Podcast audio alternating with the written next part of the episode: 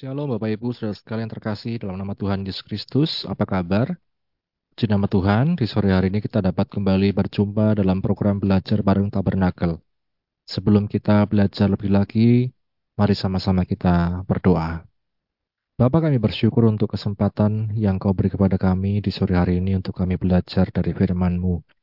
Bukalah hati kami, pikiran kami, dan mampukan kami roh kudus untuk memahami, mengerti, dan mampukan kami melakukan firman-Mu. Yang bersyukur ini doa kami di dalam nama Tuhan Yesus kami berdoa. Haleluya. Amin. Puji Tuhan, Bapak Ibu saudara sekalian, kita akan melanjutkan pembelajaran kita dari tabernakel eh, berbagai macam hal di sekitarnya, baik dari pasal-pasal sebelumnya maupun pasal sesudahnya. Dan kita melihat kita sudah sampai di episode yang ke-40 yang kali ini saya beri tema atau judul yaitu puasa Musa puasa Musa. Kita melihat terlebih dahulu dalam skema kemah suci, kita terus mengingat ya, kita perjalanan hidup sebagai orang Kristen ini sering kali dapat digambarkan seperti skema kemah suci ini.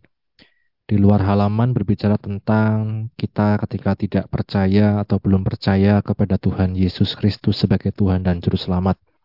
Di pintu gerbang itulah titik awal kita percaya bahwa Tuhan Yesus adalah Juru Selamat dan Tuhan kita. Di mesbah korban bakaran, di sini berbicara tentang korban. Ya, kalau zaman dulu orang Israel mereka harus mempersembahkan korban untuk menebus dosa mereka, menebus salah mereka, tetapi bagi kita sekarang di dalam Kristus, kita melihat korban Kristus yang dikatakan itu menebus dosa setiap umat manusia. Kemudian kolam pembasuhan berbicara tentang baptisan air ya dalam kehidupan kita sebagai orang percaya. Ketika kita sudah percaya, kita sudah melihat korban Kristus, kita sudah paham, kemudian kita mau berkomitmen, ya salah satunya dalam baptisan air. Yang ini menandakan kita sudah menanggalkan manusia lama dan mengenakan manusia baru yang terus-menerus diperbaharui. Kemudian di pintu kemah, Bapak Ibu ini berbicara tentang baptisan Roh Kudus. Jika kita akan hidup dalam kebenaran, hidup dalam kekudusan, itu semua karena tuntunan dari Roh Kudus, bukan kekuatan kita. Di dalam ruangan suci atau ruangan kudus, di sana ada meja roti pertunjukan atau meja roti sajian yang menjadi lambang firman, ya roti hidup, Bapak Ibu saudara sekalian yang berguna untuk manusia batiniah kita. Kemudian ada pelita, di sana menunjukkan terang, menerangi ruang kudus, ini juga berbicara tentang kehidupan kita sebagai orang percaya yang dipanggil Tuhan untuk menjadi garam dan terang dunia. Tanpa Roh Kudus kita tidak mampu ya melakukan panggilan ini. Dan setelah itu ada mesbah dupa yang biasanya para imam mempersembahkan dupa ya sebagai wangi-wangian di hadapan Tuhan. Ini berbicara tentang doa dan penyembahan kita yang kita naikkan terus-menerus di hadapan Allah. Sebelum kita masuk ruang masuci, di sana ada pintu tirai yang menunjukkan setiap usaha manusia untuk melakukan hukum Taurat tetapi tidak mampu. Sehingga ketika kita akan masuk ke sana di zaman dahulu hanya imam besar yang boleh masuk. Kemudian pintu tirai ini terbelah menjadi dua Bapak Ibu Saudara sekalian saat Yesus tersalib. Ya, pintu tirai yang begitu tebal terbelah menjadi dua dari atas ke bawah saat Yesus tersalib. Menandakan kemanusiaan kita, kedagingan kita itu hanya bisa uh, dihancurkan ya oleh korban Kristus. Segala ego kita dan lain sebagainya. Dan itu yang membuat kita bisa masuk ke dalam ruangan maha suci, mengalami satu perjumpaan ilahi, hubungan yang erat, hubungan yang intim dengan Allah Bapa di surga. Inilah karya Kristus dalam kehidupan kita yang juga menjadi patokan dalam hidup kita bahwa kita tidak bisa sampai kepada Bapa seperti kata Yohanes kalau bukan melalui Yesus. Kemarin kita belajar Bapak Ibu tentang tuliskanlah. Ya, ini yang menjadi perintah Tuhan di Keluaran pasal 34 ayat 27 berfirmanlah Tuhan kepada Musa, tuliskanlah segala firman ini sebab berdasarkan firman ini telah kuadakan perjanjian dengan engkau dan dengan Israel. Perintah Tuhan kepada Musa, tuliskanlah.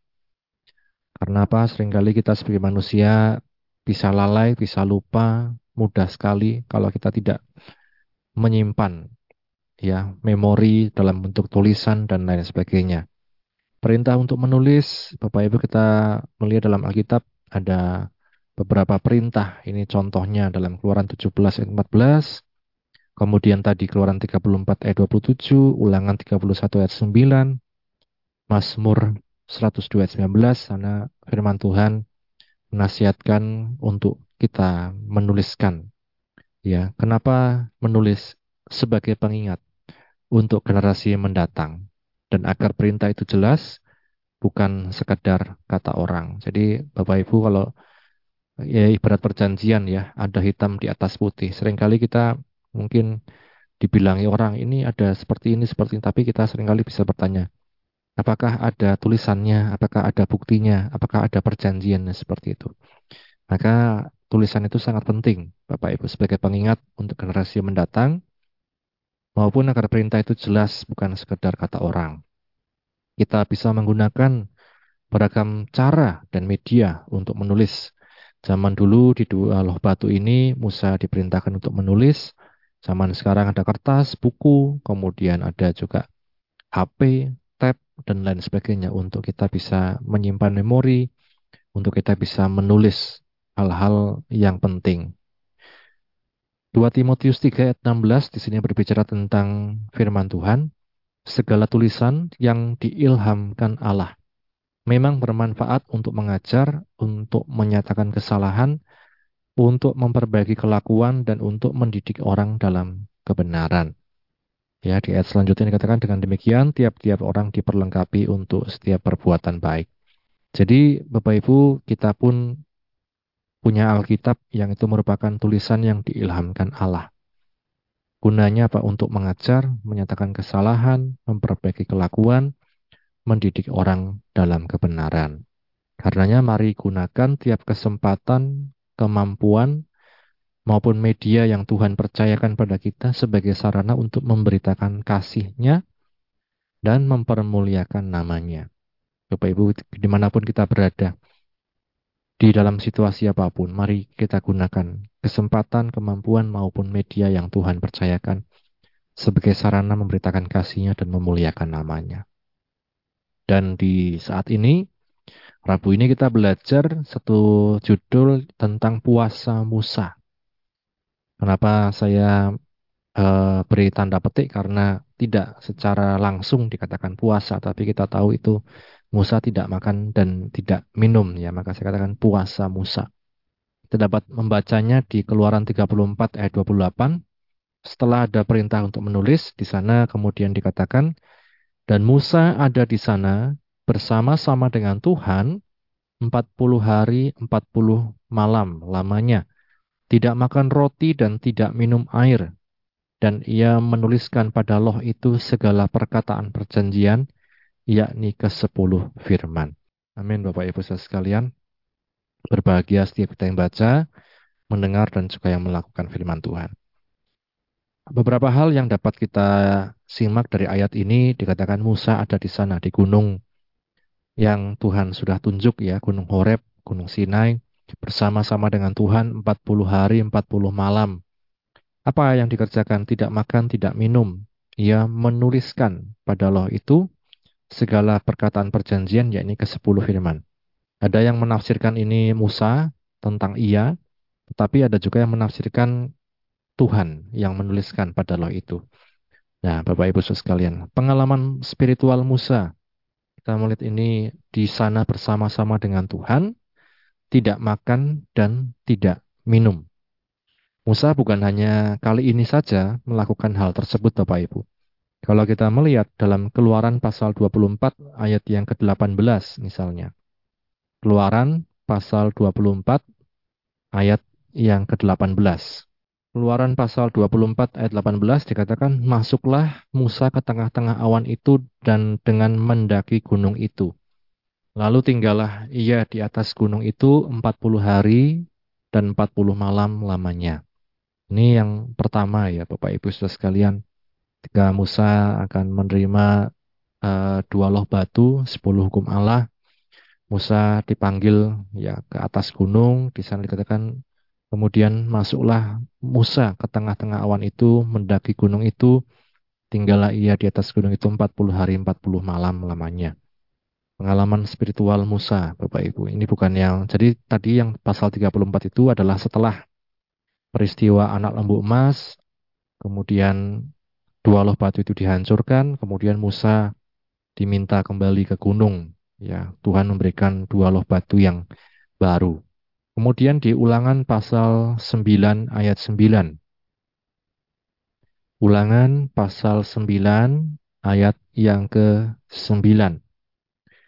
Di sana dikatakan, setelah aku mendaki, ya setelah aku mendaki gunung itu untuk menerima loh-loh batu, loh-loh perjanjian yang diikat Tuhan dengan kamu, maka aku tinggal 40 hari 40 malam lamanya di gunung itu, roti tidak kumakan dan air tidak kuminum. Ayat 10, Tuhan memberikan kepadaku kedua loh batu yang ditulisi jari Allah, di mana ada segala firman yang diucapkan Tuhan kepadamu di gunung itu dari tengah-tengah api pada hari perkumpulan. Ya, kita melihat tadi, dikatakan loh-loh batu diberikan Tuhan di atas gunung itu. Maka aku tinggal 40 hari 40 malam, roti tidak kumakan, air tidak kuminum. Kemudian kita baca di ayat yang ke-18. Ayat 18, sesudah itu aku sujud di hadapan Tuhan 40 hari 40 malam lamanya, seperti yang pertama kali, yang tadi. Roti tidak kumakan dan air tidak kuminum karena segala dosa yang telah kamu perbuat, yakni kamu melakukan apa yang jahat di mata Tuhan sehingga kamu menimbulkan sakit hatinya. Sebab aku gentar karena murka dan kepanasan amarah yang ditimbakan Tuhan kepadamu, sampai ia mau memunahkan kamu. Tetapi sekali ini pun Tuhan mendengarkan aku. Jadi Bapak Ibu saudara sekalian, pengalaman spiritual Musa 40 hari 40 malam tidak makan tidak minum itu bukan hanya terjadi sekali. Tapi setidaknya dua kali. Ya, setidaknya dua kali saat yang menerima loh batu yang pertama, kemudian yang kedua. Di Alkitab kita melihat juga tokoh-tokoh lain juga mengalami pengalaman spiritual tersebut, ya. Mereka melakukan kalau saya katakan puasa supranatural tersebut. Misalnya Elia di satu Raja-Raja 19 ayat yang ke-8. Satu Raja-Raja pasal yang ke-19 ayat yang ke-8. Maka bangunlah ia, lalu makan dan minum, dan oleh kekuatan makanan itu ia berjalan 40 hari, 40 malam lamanya, sampai ke gunung Allah, yakni gunung Horeb. Jadi ini Bapak Ibu saudara sekalian, yang dikatakan oleh firman Tuhan. Kalau manusia biasa tentu ini sudah tepar ya, kakinya mungkin sudah uh, tidak kuat lagi. Tetapi Elia katakan dikatakan firman Tuhan, ia berjalan 40 hari 40 malam sampai ke gunung Allah, yakni gunung Horeb. Ya. Jadi Bapak Ibu sekalian, Musa, kemudian juga Elia. Ya, kemudian satu lagi kita melihat Tuhan Yesus waktu ya di dalam dunia ini di Matius pasal 4 mulai ayat yang kedua dan setelah berpuasa 40 hari dan 40 malam akhirnya laparlah Yesus. Nah, ini Bapak Ibu beberapa tokoh yang kita melihat dalam firman Tuhan ini juga mengalami satu pengalaman spiritual atau juga mereka menjalankan satu puasa supranatural. Ada Musa, ada Elia, ada Yesus. Kebetulan mereka sama 40 hari 40 malam semuanya. Dan tentu ini Bapak Ibu tidak kita tiru secara harafiah. Gitu.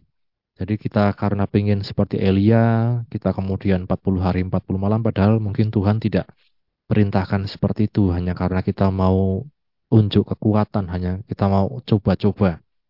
Demikian juga kita pengen seperti Yesus 40 hari 40 malam, padahal tidak seperti itu, ya, tidak selalu seperti itu yang Tuhan perintahkan dalam kehidupan kita. Kalau kita melihat mengapa mereka melakukan puasa tersebut, kalau kita lihat tadi dalam contoh Musa, adalah untuk menerima loh batu, dua loh batu, menerima firman Tuhan. Ya, untuk menerima firman Tuhan, untuk menerima firman Tuhan, Musa diperintahkan ke atas dan di sana dia 40 hari, 40 malam tidak makan dan tidak minum. Dan kemudian, kalau kita melihat lagi, untuk memohon belas kasihan Tuhan. Jadi ini yang kita baca tadi Bapak Ibu saudara sekalian di ulangan pasal yang ke-9.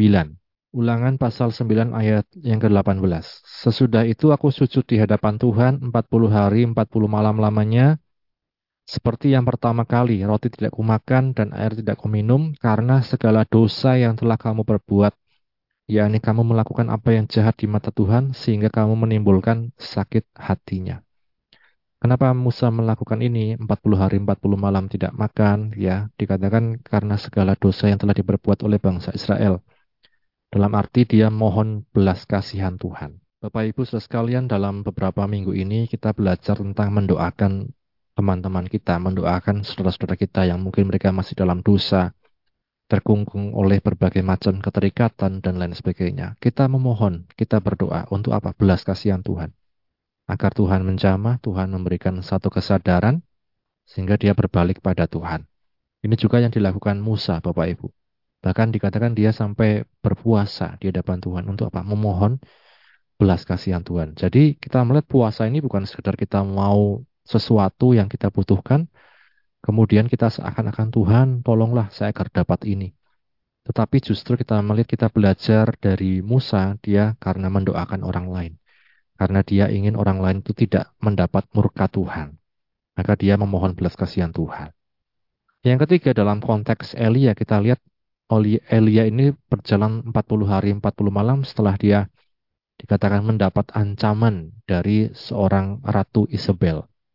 Dia melarikan diri ke padang gurun, setelah itu dia mau mati, kemudian Tuhan menghibur, memberikan roti, dan setelah makan roti itu dia berjalan 40 hari 40 malam. Artinya untuk memulihkan kekuatan diri, baik jasmani, baik rohani.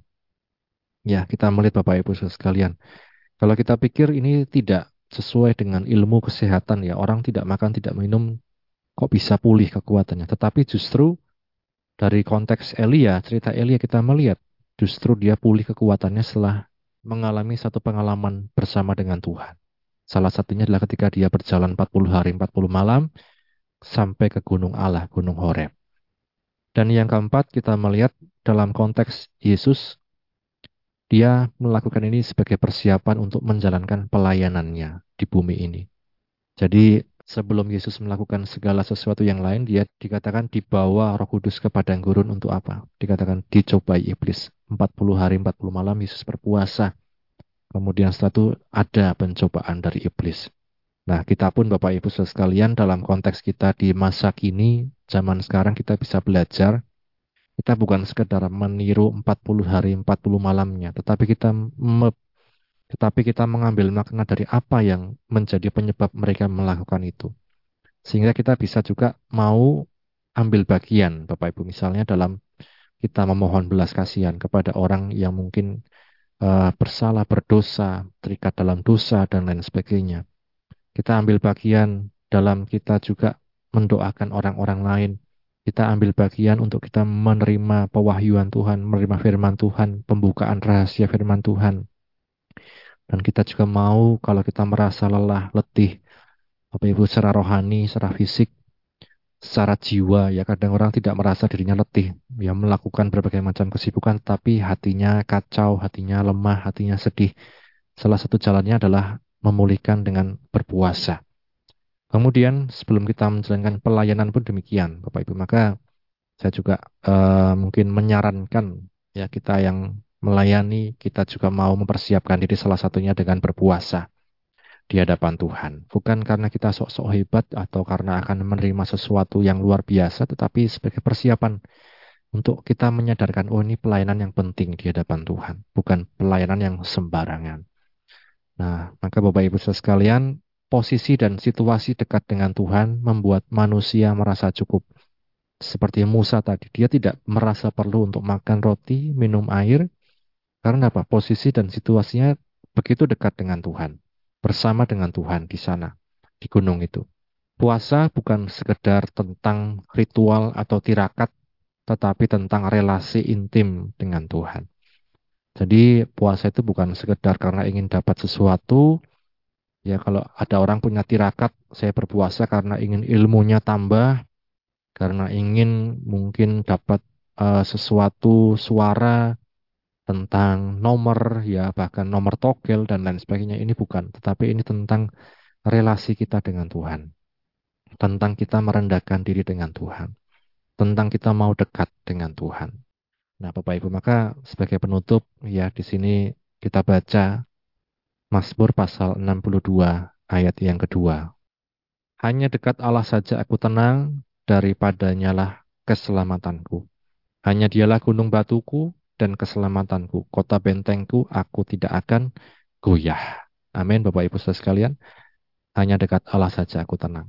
Daripadanya lah keselamatanku. Hanya dia gunung batuku, hanya dia kota bentengku. Dekat dengan Tuhan. Kalau kita merasa saat ini sedang lemah, letih, lelah, sedang merasa banyak mungkin hal-hal yang menekan kita, mari kita ambil waktu untuk dekat dengan Tuhan. Bukan berarti kemudian kalau tidak puasa, tidak dekat dengan Tuhan. Bukan seperti itu. Tapi artinya kita mau untuk melakukan sesuatu yang menyadarkan kita kembali, Bapak Ibu. Ketika kita menahan tidak makan, tidak minum, karena kita percaya kita mau untuk merendahkan diri di hadapan Tuhan, mengharapkan kekuatan dari Tuhan, memulihkan setiap kehidupan kita, menguatkan kita, bahkan memenuhkan setiap apa yang kita perlukan. Doa-doa kita dijawab oleh Tuhan. Kiranya firman Tuhan ini menjadi kekuatan bagi kita, dan mari sama-sama kita berdoa. Bapak kami bersyukur untuk firman-Mu yang telah kami baca, kami renungkan, kami dengarkan. Tolong kami belajar dari firman-Mu untuk kami mempelajari dari puasa Musa, Elia, bahkan Engkau Yesus saat Engkau di bumi. Untuk kami mengerti bahwa kami perlu juga ambil bagian untuk mendoakan saudara-saudara kami yang mereka membutuhkan, yang mereka terikat dengan dosa dan lain sebagainya. Bahwa kami perlu untuk memulihkan kekuatan kami, untuk kami perlu untuk terus dekat dengan Engkau ya Tuhan. Untuk kami terus mempersiapkan hati kami untuk menghadapi kedatanganmu. Untuk kami terus mempersiapkan diri kami, baik saat kami akan melayani atau dalam situasi apa pun Tuhan yang membutuhkan. Terima kasih Bapak memberkati anak-anakmu yang sudah mendengar firman-Mu di mana pun berada, dalam apa pun yang menjadi pergumulan mereka Engkau yang menolong. Kami bersyukur akhirnya kami tutup Tuhan program kami di sore hari ini. Hanya di dalam nama Tuhan Yesus kami berdoa, haleluya. Amin. Puji nama Tuhan, Tuhan Yesus memberkati kita sekalian. Amin.